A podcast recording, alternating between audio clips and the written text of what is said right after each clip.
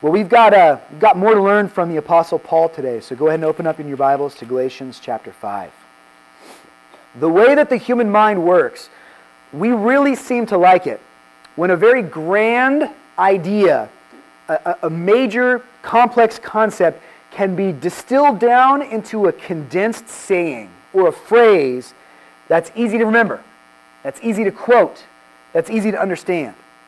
We're especially fond of these high powered sayings when they come from people that we really trust. St. Augustine of Hippo lived from 354 AD to 430 AD. He was one of the most influential and prolific theologians of the first thousand years of the church. In addition to several commentaries on specific books of the Bible, he's really well known for his apologetics work. There were many false teachers that he battled against in his day and wrote against church heresies, and in doing so, helped refine the way that the church thinks about its doctrine. Augustine wrote some very important works, such as On the Trinity, a book called Confessions, which is uh, an expanded version of his testimony about how the Lord saved him at a later stage in life and brought him to serve the Lord God. And a book called The City of God, which describes in a hopeful way how the church can keep their eyes on Christ even while the world around it is filled with sin and disparity. He had a lot to say about God's sovereignty and about the will of man. And his writings would have a major influence on the main characters of the Protestant Reformation that really shaped the church through the early 16th century. In preaching a sermon on 1 John 4, St. Augustine summed up the idea of Christian freedom. And that's a concept we've been working on here through the last couple of chapters of Galatians. Paul has really tried to help these Galatians understand that through the grace of Jesus Christ, we've not only been set free from our sin, but we've been set free from this idea that we can work our way into heaven by our good deeds. There were false teachers that were trying to convince these Galatians that, that you, you need more than just Jesus. You've got to have grace, but you also have to prove your worth. You've also got to earn your way into heaven through your actions. And so Paul is trying to set the people of Galatia free from that false idea. So St. Augustine in this sermon summed up the idea of Christian freedom in a short saying that has resonated with many throughout the ages. And in light of what the Apostle Paul has been teaching in the fifth chapter of Galatians, I think it's worth, worth a closer look today. He boiled down Christian freedom to this love God and do what you please. Love God and do what you please. That'd fit nicely on a bumper sticker, wouldn't it? Why do you think a saying like that would resonate with people? It seems to give a lot of latitude to what we as followers of Jesus Christ can choose to do with our life. It kind of leaves our options wide open. If we can just love God and do what we please, we've retained a lot of freedom. And it does seem to put a primary emphasis on loving God which you may recall when Jesus was asked, What is the most important command? How did he respond? He quoted Deuteronomy 6 4, the Shema, where he said, The most important command is to love the Lord your God with all of your heart, mind, soul, and strength, and to love your neighbor as yourself. On these things, the law hinges. Everything in the law hangs on these two things. So there's a lot to love about this statement. But just looking at it on the surface, it should also raise some questions, perhaps, some concerns. If you're familiar with the heart of man, you know exactly how wicked our hearts can be. You, you know exactly how off track our desires can get. The heart of man is corrupt, it is exceedingly wicked, it is self deceptive, and it deceives others. So, my love for God and what I want to do are not always compatible concepts and ideas. So there seems to be a great deal of risk in declaring that those who love God should have the freedom to simply do whatever they please. Sometimes it takes a little more than seven words to really get an idea across in such a way that it doesn't do more harm than good. Now, I, I endorse Augustine's statement. We're going to come back to it at the end of the sermon. But let's open up our Bibles to Galatians chapter 5 because I think that Paul and Augustine are in some ways talking about the same things here. Chapter 5 opened with this idea that it is for freedom that Jesus Christ has set us free. In light of this freedom, Paul urges the Galatians to be careful not to let themselves be enslaved again to any false doctrines that would take away from the grace that had, they had received in Jesus Christ. But Paul has more to say about this idea of freedom. So in chapter 5, we read together today, verse 13 through 15. For you were called to freedom, brothers. Only do not use your freedom as an opportunity for the flesh, but through love serve one another. For the whole law is fulfilled in one word you shall love your neighbor as yourself. But if you bite and devour one another, watch out that you are not consumed by one another. The Apostle Paul continues to insist that the true believer has been delivered into a new state of freedom. Thanks to the grace that has been poured out on them through the loving work of Jesus Christ. If you have trusted in Jesus Christ, and I trust that many of you have here today, then you are called to this special kind of freedom. We need to acknowledge that the opposite is true as well. If you don't trust in Jesus, and I know that there are individuals here today that don't trust in Jesus, we pray that every day this room would be filled not with just people who proclaim the name of Christ, but for people who are curious about Jesus, for people who do not yet know the full counsel of the gospel, even for those who are contrary to the cross, that they would come and hear the word preached in truth.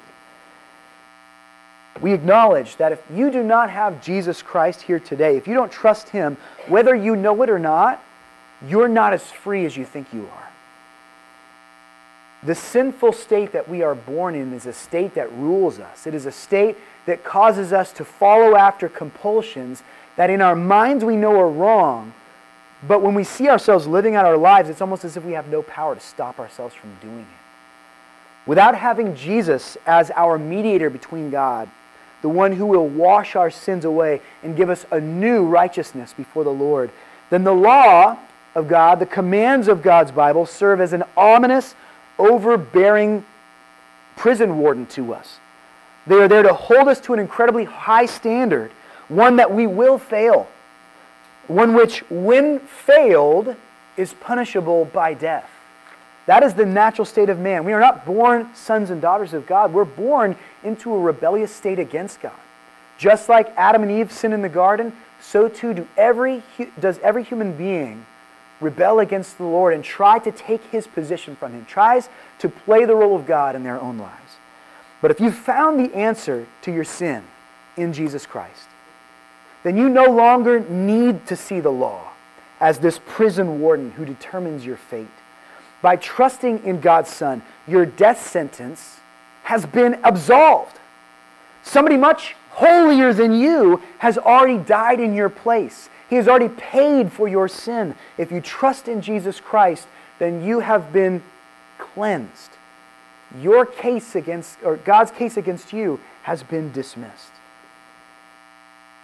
A Christian's freedom is 100% dependent on the work of Jesus. Not one of us will enter into heaven based on the good deeds that we have done or based on our avoidance of bad deeds and sinful activities. We are righteous before the Lord God right now for one reason and one reason only because through grace, Jesus Christ came and lived the life that we could not live and then offered that perfect life as a, a substitute for us on the cross, sacrificing himself, suffering in our place, and then through love, giving us this grace that we might receive it and become adopted children of God. Once that work applies to you, once the, the work of Jesus, his death, burial, and resurrection applies to you through faith, you are free from the judgment of condemnation. God is still a judge. He is still on his throne. But your case has been thrown out. He does not cease to have authority over you, but he is no longer angry at you for your sin and your failures. Your sins put to death and paid in full by the sacrifice that Jesus Christ made for you on the cross. That was all God's plan. That is God's design, and it has been from before God ever made human beings in his image.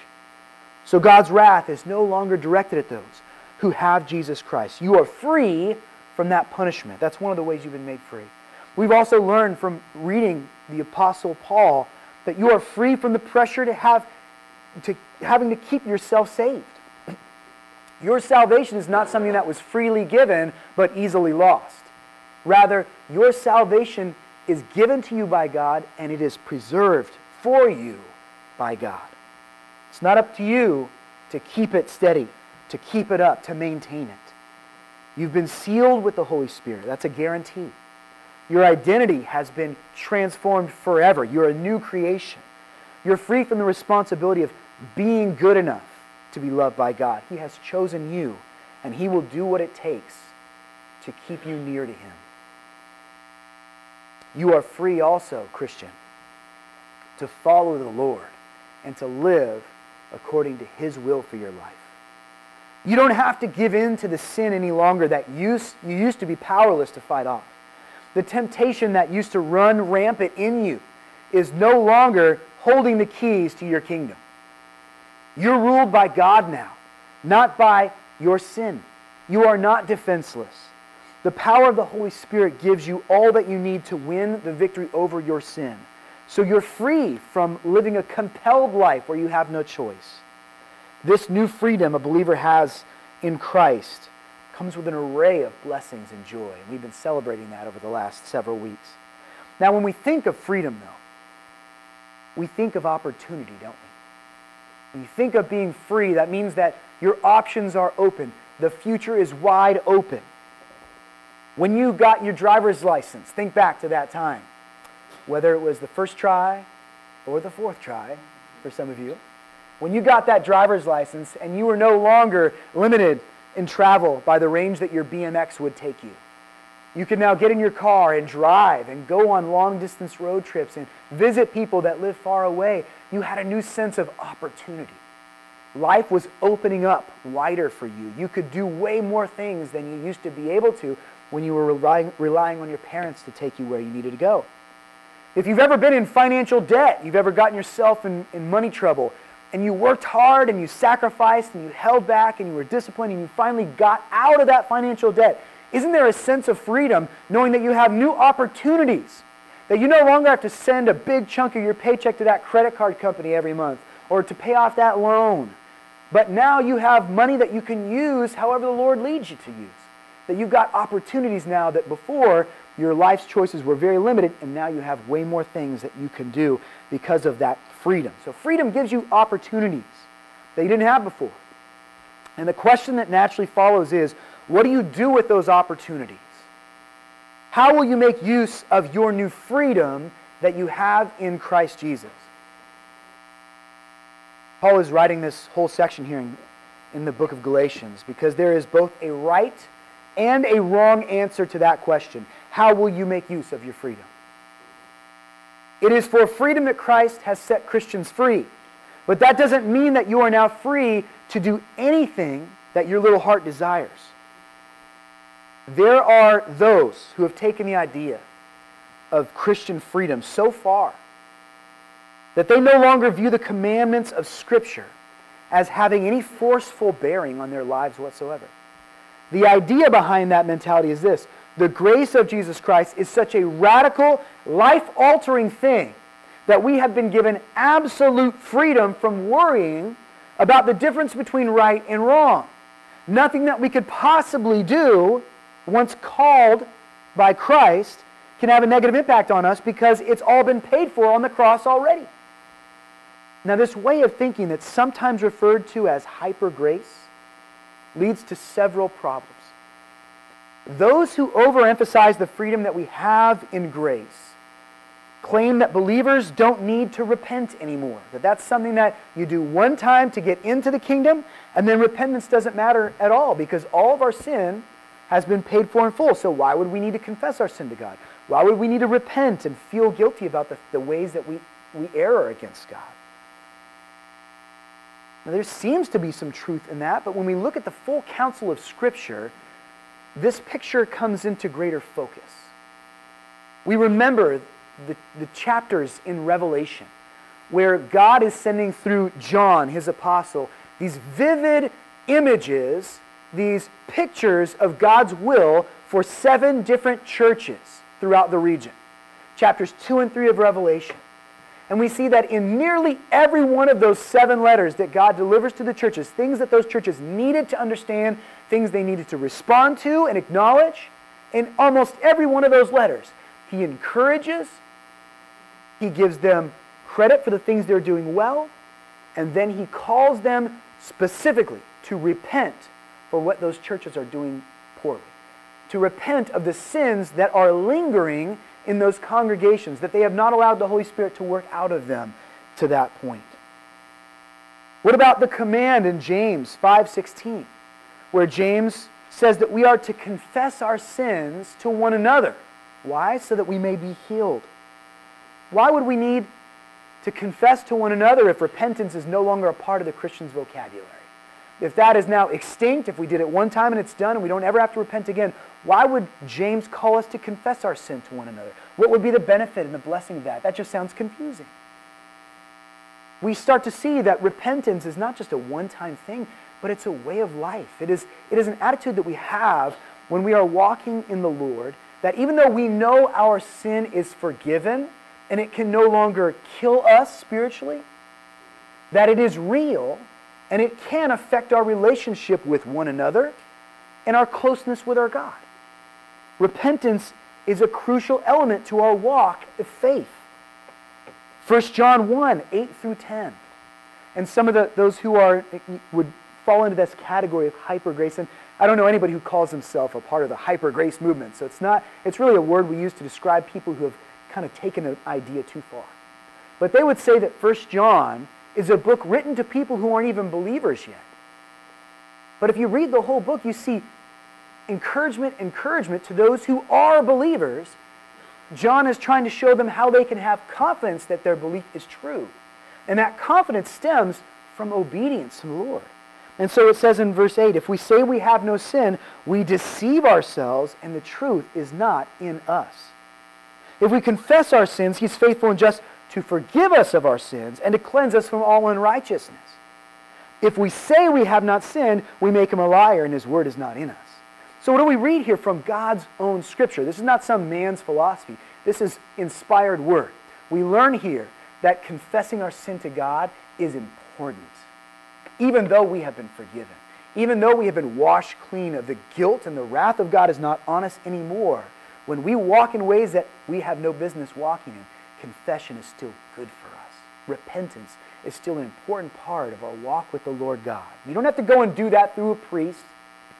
You don't have to come to your pastor and repent to him. You have a mediator in Jesus Christ who hears your prayer, who knows the confessions of your heart. And when you have guilt for the things that you have done, that is not necessarily deception. When I break my father's heart, I should feel bad about that. But this righteous sadness that God puts into my heart is remedied by the grace of the cross. I know that the Lord has overcome my sin, and I know that if I trust in Him, He will bring me to victory in life. From the hyper grace perspective, how a person behaves is not considered to be as important as what a person believes. Believers don't need to waste too much time on do this, don't do that, making a list of rules to follow or don't follow. It doesn't matter how we behave, it matters what we hold to be true. That's the perspective of those who would fall into that hyper grace category. Christianity is about Christ. It's not about me, so whether I live holy or not isn't what matters. What matters is the righteousness of Christ. And that sounds so very pious on the surface. But remember, you are called after that Christ. If you are a Christian, you bear the name of the one who stands as the Son of God, who represents all that is holy and good and true. You now represent him. In John 14, 15, Jesus defined true love of Christ as obedience to his commands. He is seeking those who will worship him in spirit and in truth, says John 4. So if we live in sin as if there's no consequence to our action, we are not living in the truth. We are not acknowledging the fact that the God we worship hates sin and loves people. So he wants to pull people away from that sin, which is so destructive to them and so disgraceful to the name of God. If God is our loving Father, he, we will respect his authority and fear his chastisement. The title of Father carries significance to us. It means that he rules not only the kingdom of heaven, but our individual lives as well. He has every right to lay down boundaries. He has every right to give consequences to us when we ignore him and act as if we are the father of the house. This loving God cares too much to let his children run rampant in sin and just say, oh, grace covers it. It's okay. The process of sanctification that so many of you are familiar with, this process whereby God causes us to decrease and him to increase in us, whereby we become more and more like Jesus as we walk in faith and learn his word and trust it better. This process of sanctification is not just some esoteric spiritual exercise. It has very practical ramifications. The believer who used to be cruel to his wife prior to Christ, but has now trusted in Jesus, should not be cruel to her anymore. He has been transformed in such a way that now he can see how offending her and hurting her heart is an offense to God as well. So he should not be content to say, I'm forgiven now, and then continue to treat her roughly. Rather, he should see the love and the tender heart of Christ and determine in his heart that with the help of God, he can love her that way. There should be change there. And this takes time, I understand that. It doesn't happen overnight, but every Christian should desire that God would get into their business, would get into their lives, and begin to work out for them the things that need to change now that they trust in the Lord, now that they have a king who sits on high and rules their life in love and in truth. The believer who was a slave to alcohol prior to being set free by Jesus should by no means welcome that slave master back into their life. Christ is their king now, and no substance can be allowed to rule them. With the help of the Savior, what used to be compulsion, which used to be automatic, can now be overcome by grace. And yes, that can be a struggle and it can take time. These things we battle out in truth. But we don't just simply sit back with our bottle in our hand and say, I'm so grateful that I have grace, and take another drink. We battle our sin. We, we do battle against what is wicked in us.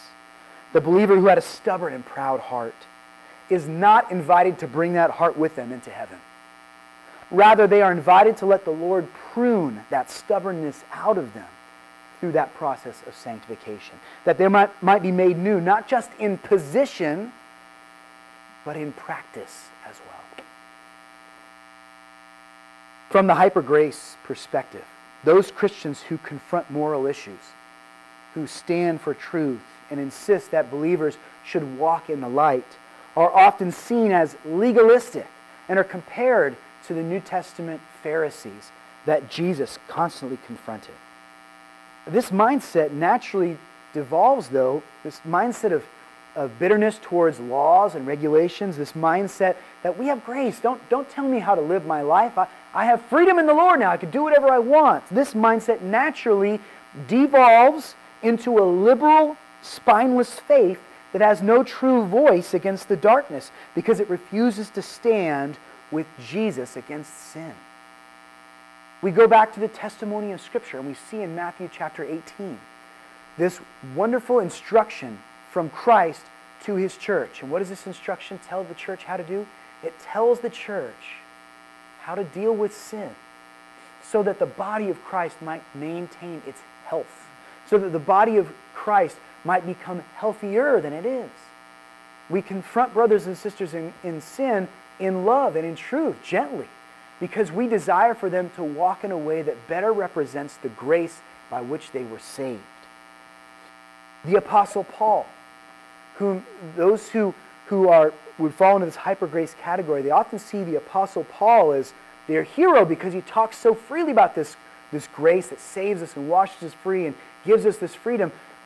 But if they read all of Paul, if they understand the full counsel that God gave to us through that wonderful apostle, they would see that in so many of his letters, what is Paul doing? He's helping churches that have fallen into patterns of sin that are affecting their witness to the world, that are affecting their closeness to God, that are threatening the unity that they have one to another as brothers and sisters in Christ. Paul was not afraid to stand in the truth. He was not ashamed of the gospel. In love, and that's the key here, in love, he was never afraid to confront sin. One last thing that, that often flows out of this hyper grace mentality is that if grace is all that really matters to us, the work of Jesus is paramount, and we don't really think about the full counsel of God, then the Old Testament can become very marginalized. The great, vast revelation that God has given to his people through the prophets and through the law and through the covenants of the Old Testament, through the Psalms and, and the wonderful, the wonderful words of wisdom that we have in the Proverbs, they all become pushed to the side because those who are involved with this hyper grace mentality really only want to hear about how free they are in Christ. They don't want to hear about laws and regulations. They don't want to hear about the repercussions of straying from the Lord God or how, how much it can hurt God's people when they ignore what God wants for them. And yet we read from the, the, the pages of God's scripture in the New Testament how important the old is to us. We read about the travelers on the road to Emmaus just after Jesus had risen from the grave and how this mysterious figure appears to them. They don't recognize who he is. He's veiled, he is disguised, but it's actually Jesus risen from the dead. And he asks them what's going on, and they say, Well, you haven't heard? You been living under a rock? Jesus, this prophet, came and said that he was the Son of God, but then the high priest put him to death. They crucified him and he was buried, but now the tomb's empty, and we don't know what happened if somebody stole the body away or, or, or, or what's gone on. And, and this figure on the road to Emmaus says to them the truth. And how does he show the truth to them? Luke 24 27. And beginning with Moses and all the prophets, meaning the Old Testament revelation, he interpreted to them in all the scriptures the things concerning himself.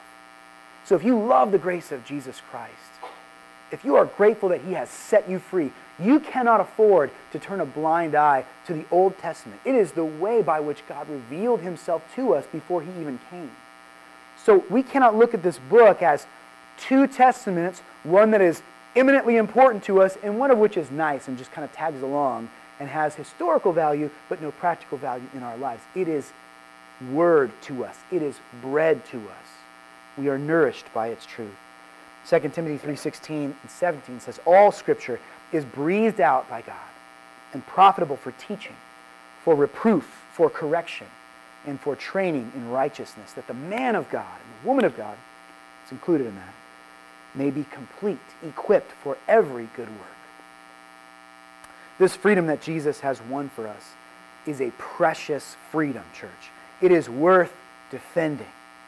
But if our freedom has come from a love for God, if that's how we receive this freedom in the first place, that God has put into us a heart that will receive Him and love Him and trust in His plan for us, then we cannot see this freedom as a veiled excuse to go back to doing sinful things that used to hold us captive.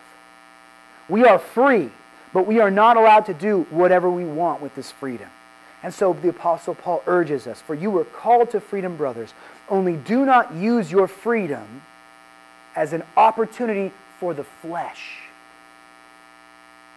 The Apostle Paul strives for clarity here by telling us that freedom is not permission to behave selfish, or selfishly behaving according to the flesh means doing what our desires tell us to do without referring to what God wants us to do. So, freedom is not just a matter of what we do, it's a matter of what we love, church. It's a matter of what we love. The things that we do give us a dependable picture of what we really care about. Your actions are going to tell the truth on you. They're going to tell the world what really matters to you. By holding ourselves accountable for the things that we do, we are saying amen to the biblical truth that we cannot separate our beliefs from our actions. That who we are is not just about what we believe, but it's about what we do as well, how we live according to those beliefs. The Christian saved by grace obeys law, but not to earn salvation. They obey the law because they were saved by grace, and now that grace has given them a greater love for the things of God. He loves the one who gives the law, who trusts in Jesus Christ. And he has come to see that the law reveals the heart of this God who saved him. Look again in Galatians 5 13 through 14. Paul points out that if we love God, then the logical progression is that we will love the things that God loves. More specifically, we will love the people that God loves. We will learn to love one another. And this is going to be the dominating theme in so much of what we're going to read as we finish out the book of Galatians that Paul has in his heart not this desire to just make people behave in rigid ways for the sake of law, but that the law is a beautiful gift that has been given to us so that we might do what God has called us to do and love one another the way that Jesus has loved his church. For you are called to freedom, brothers. Only do not use your freedom as an opportunity for the flesh, but through love serve one another. For the whole law is fulfilled in one word you shall love your neighbor as yourself. How do we love the things that God loves? We, we love the things that God loves by serving them. There's such a great irony in that passage where Paul speaks boldly of the freedom of a Christian, and then he says that we are to serve one another. The word there for serve is the verb word of doulos, which means slave in the New Testament. That we should offer ourselves up as a slave to one another in love, that we should be willing to serve one another radically at the expense of our own comfort, at the expense of our flesh, so that our brothers and sisters in the Lord would be taken care of, that they would be looked after, that they would be nourished in the Word of God. Here we are reminded that the greatest commandment, to love God with all your heart, with all your mind, with all your strength, is tightly linked to the second greatest commandment, that we are to love one another. And don't miss the impact of what Paul says here in verse 14. He says that the whole of the law is fulfilled in one word. What is that word? Love. Love your neighbor as you love yourself. Before we can answer the question, what does a Christian do with all this freedom? We need to answer the question what is the law for now that we have grace? Now that we have been changed by Jesus, what role does the law play for us? Paul gives us the answer here. The law is to help us love God better, it's to help us love one another better. Do we need to be cautious of this law? Do we need to push away this law? Do we need to guard our freedoms from this law? No, because this law is here to help us. It is here, as long as it is used rightly, to be a blessing to us and to the church that we are a part of. When we love one another, church, we do more than just feel affectionately towards one another.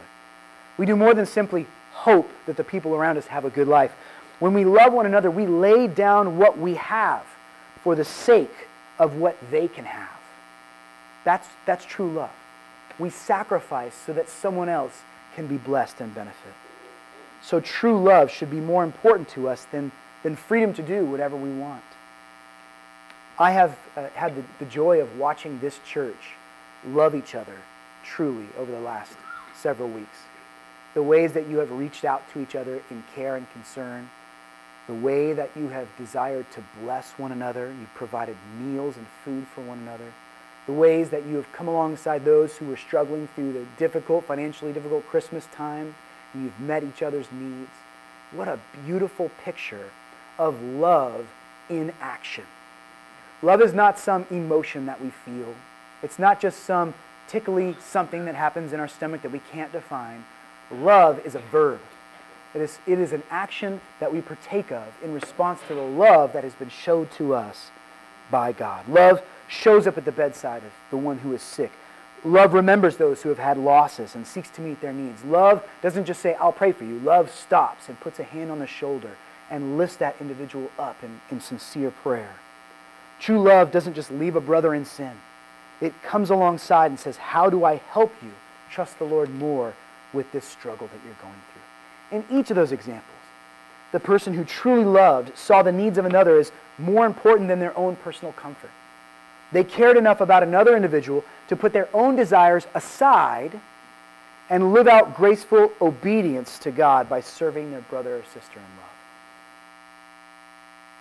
To be absolutely certain, the law is a burden if it is used in ways that it not, not, not to be used. But it is not intrinsically evil, nor does it need to be rejected. 1 Timothy 1 8 through 11 says, Now we know that the law is good, if one uses it lawfully. Understanding this, that the law is not laid down for the just, but for the lawless and the disobedient, for the ungodly and sinners, for the unholy and the profane, for those who strike their fathers and mothers, for murderers, for the sexually immoral, for men who practice homosexuality, for enslavers, for liars and perjurers and whatever else is contrary to sound doctrine, in accordance with the gospel of the glory of the blessed God, which I have been entrusted. That last sentence is key. Think about that for a minute. In accordance with the gospel of the glory of the blessed God, which I have been entrusted. What is the gospel? The gospel is that you can't make it to Christ on your own. You can't earn your way to heaven. But God loved you so much that he left heaven to come and be with you. The gospel is the good news that your place in God's family has been purchased by the blood of the Savior. So that your salvation is no longer something that you must acquire through your tough work and, and striving, but rather it was a gift. And now in 1 Timothy 1, verse 11, reminds us that this law is good if it is used rightly, and that it is in full accordance with the gospel of the glory of the blessed God with which Paul had been entrusted. So the law does not contradict grace, it is a complement to grace. It helps us because grace makes us a people of love. And by looking at God's law, we see how He loves us and how He intends for us to love one another. Those who trust Jesus live in accordance to sound doctrine and the gospel of glory, which is not in conflict with the law. So we cannot teach love without teaching obedience to Scripture. Paul teaches us the proper application of the freedom that God has granted to us. Don't use your freedom for the law as an opportunity, uh, freedom from the law as an opportunity to sin, but use your freedom to express true love to one another. Paul warns us in verse 15 that what will happen if we say we love God but ignore the law which exists to foster true love between God and man, and between man and man. He says, Do not bite and devour one another, lest you consume one another. He has an eye to the unity of his church. He knows that if this church rejects the law, if they push back against these false teachers too hard, and they say, well, the law must be terrible, it must be bad for us, let's live in free license, let's do whatever we want to do, then they will be doing just as much harm to the church as those false teachers who came and said they had to earn their salvation. When we all live under the standard of God's word, our fellowship is preserved by the truth of God that we mutually respect, whom we corporately adhere to. Because I love you, church, as your pastor, because I care about you, I love the law of God.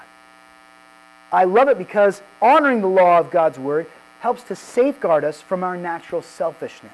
It guards us against our nature, which would have us sin against one another if we were not under God's watchful care and direction. It reminds us that God's love for us was a sacrificial love. And since we value that love so much, we ought to replicate it in our lives the best we can by sacrificing for one another, for laying our lives down for our brothers and sisters. We are far less likely to bite and devour one another, to consume one another, when we refuse to bear false testimony against each other, right? When we keep the command to not lie to one another, when we are honest and upfront, when we are caring about the truth.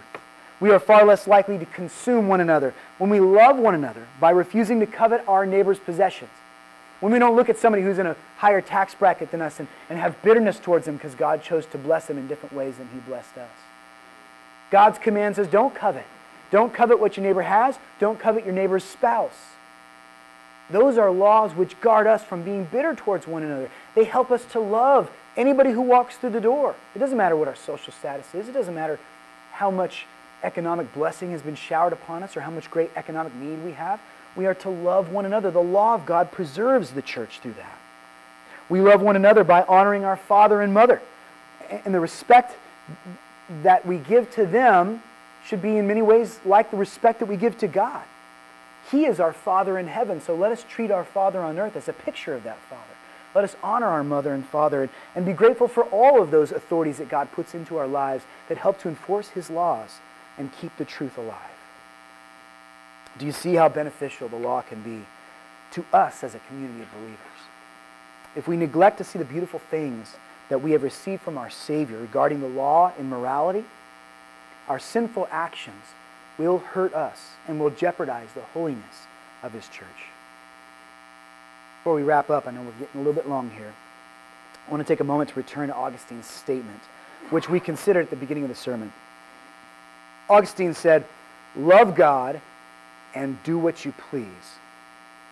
To see what Augustine meant by this phrase, it helps to know where it came from. Augustine was preaching in the book of 1 John chapter 4. And like the apostle Paul, Augustine was in a period in his life in which the church in northern Africa where he ministered was being heavily influenced by a group of false teachers called the Donatists. And in his preaching, Augustine was seeking to push back against their negative influence. In many ways, he was doing just what Paul was doing to the churches in Galatia. And so, as he says this phrase, I want to put it into the context of his sermon. These are all of Augustine's words. He says, Once and for all, I give you this one short command love God and do what you please. If you hold your peace, hold your peace out of love. If you cry out, cry out in love. If you correct someone, correct them out of love. If you spare them, spare them out of love. Let the root of love be in you. Nothing can spring from it but good. So you see what Augustine is trying to say is that God and love for God must be primary for us. It must be the first thing in our lives.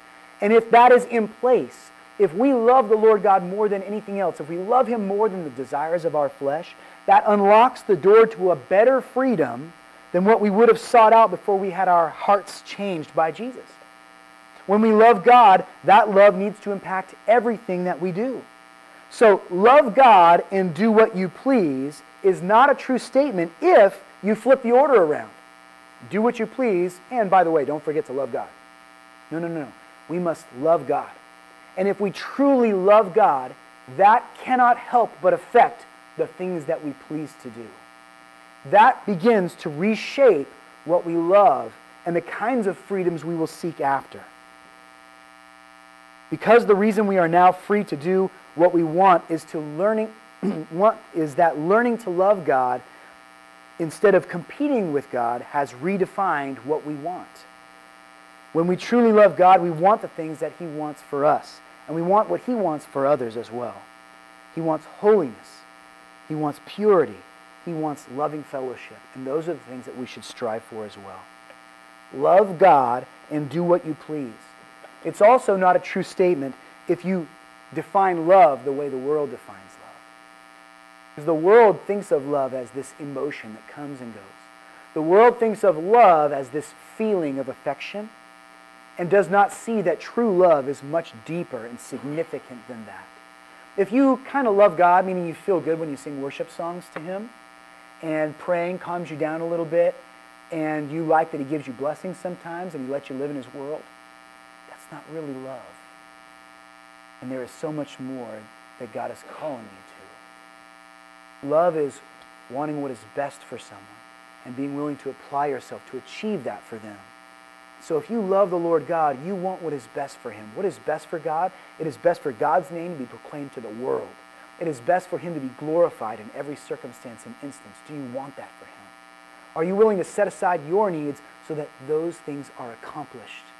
So that God is magnified and honored and lifted up in this dark world. We cannot do what we please unless, in loving God, we have come to embrace His will as the best thing that can happen to us and the best thing that can happen to someone else. When we do embrace that, we will no longer see God's laws and His commandments as a threat to our freedoms. We will see God's commandments as God's strategy for us to serve one another in love. To quote the Apostle Paul from 1 Corinthians 16, he says, Be watchful, stand firm in the faith, act like men, be strong, and let all that you do be done in